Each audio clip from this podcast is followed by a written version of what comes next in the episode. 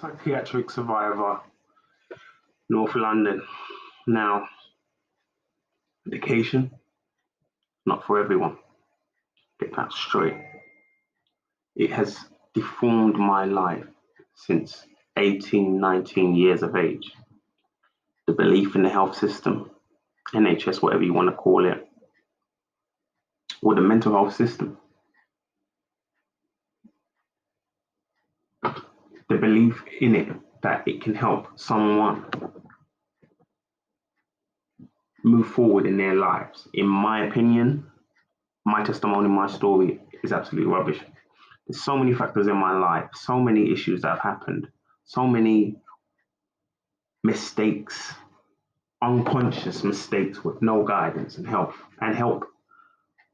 My situation, born into born, planned birth, born into in, in in a household without my father, who himself has spent his a lifetime in the mental health system, a mother coping, trying to do her best, four kids, drug addiction, hustling, having to work in this system, immigrant from Africa, raising four kids with a, a, a, a new partner who was unable to support his family for whatever reasons. Yep. Um, I'm born in that situation as an elder. My mum's brother is another person in the mental health system.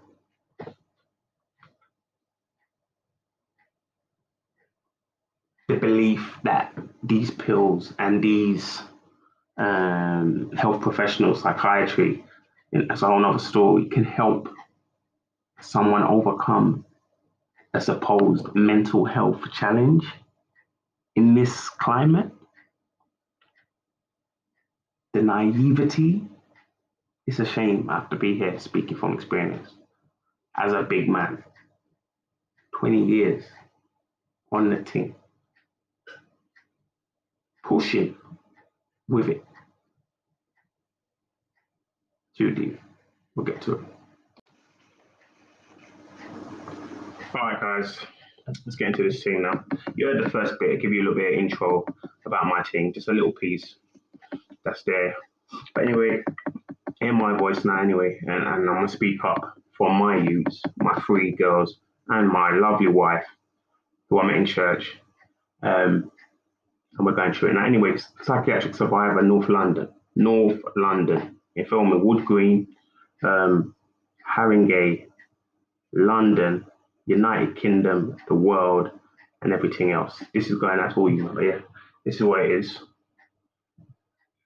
The medication that I was given because my family thought something was wrong with me because they was unaware that I was abused by a woman who I was in a relationship with. And I wasn't abused because I consented to the thing and got into this relationship and had sex with this girl when my balls dropped or became a man. Like immediately, this I was in her yard and we had sex or whatever. This is, this is that's the thing.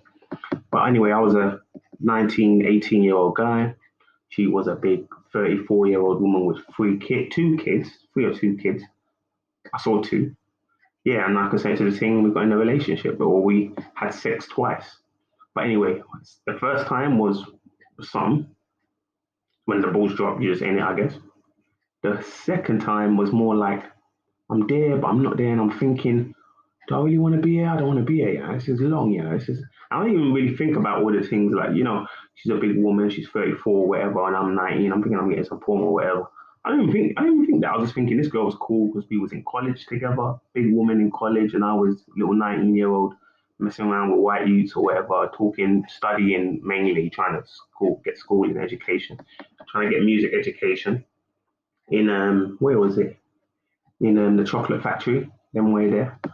Back in the day when they were doing scholarships for people to go to Westminster. My brother, I won't even say I didn't even name my name or no one's name anyway, but straight up Westminster, that's that's the route, the pathway that they provided. This gal I'm getting on with her. We're talking. I, I'm smoking weed because my mum smokes weed, and I think it's cool. I meet this gal, she smokes weed as a big 34 year old woman, it's her choice, whatever. So I smoke weed as, as a 19 year old you, um, without a dad or, you know, just with his mum, an African woman who came here as a teen. But anyway, um, I'm smoking weed because I think it's cool. Meet this girl, we're talking. She, the first time I drove a car was with this girl. The first time I drove a car, first experience, so boom. And then what is it? Um, yeah. Um, light this thing up now. But yo, um, yeah. So the first time I drove a car was with this girl. Long story short, got into a relationship with this big with, this woman, ten years, twelve years older than me, and and from that, the madness came. I was just my mind was moving. I was thinking about this and that. Before then, I'm talking going to America, being with Sony Music, working doing the street team thing with Sony. Going to school, my mom putting glasses on me because she thinks my eyes are unwell. I mean, just going, just being under your mom. But everything was good. Mom was just going through all this talk of the transition or whatever. I don't know what that is. I, I shouldn't know. But man was just going through. And I was going through. I was living my life and growing until I met this woman that put me in a situation. It was always, no, no, no, I'm not going to the girl anyway it was what it was. It was, it was what it was. But I definitely know that from that relationship, I started feeling insecure about myself, questioning people. Not even questioning people, it was all in my head. It was just like people looking at me, all this type of thing. Go in the toilets, I'm like, oh, oh, people are looking at me, I'm just jamming in the toilets and I'm thinking, you know what I mean? And from then it just spirals. My mom could probably talk, or whoever around, around me who knew me at the time could probably say what was going on with me. But all I know is that I was going on crazy with this, these thoughts and things in my head. You know, whatever you want to call it, Holy Spirit, air, life, experiences, just these things was going on in my head from I met this guy. Before I was going through, you know what I mean? So I was just, well, I was just going through. No one was showing me nothing. But protecting, my mum was protecting me and looking after me in her way that I was unaware of. I was just in it. But anyway, and my dad. I'll get to that another episode. But yeah, so Tuesday, yeah, yeah. And because I'm going on all mad and all them thing, them people around me are saying I'm bugging out.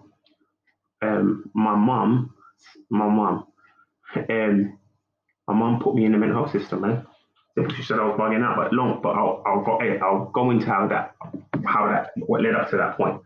I was walking, just going out there, and just walking on the streets, going out there. I wasn't going on the road to hustle. I wasn't going on the road to sell drugs. I wasn't going on the road to go to the shops. I wasn't going on the road to do anything. I was going outside of my house and going for a walk. And I was going out. I was going out.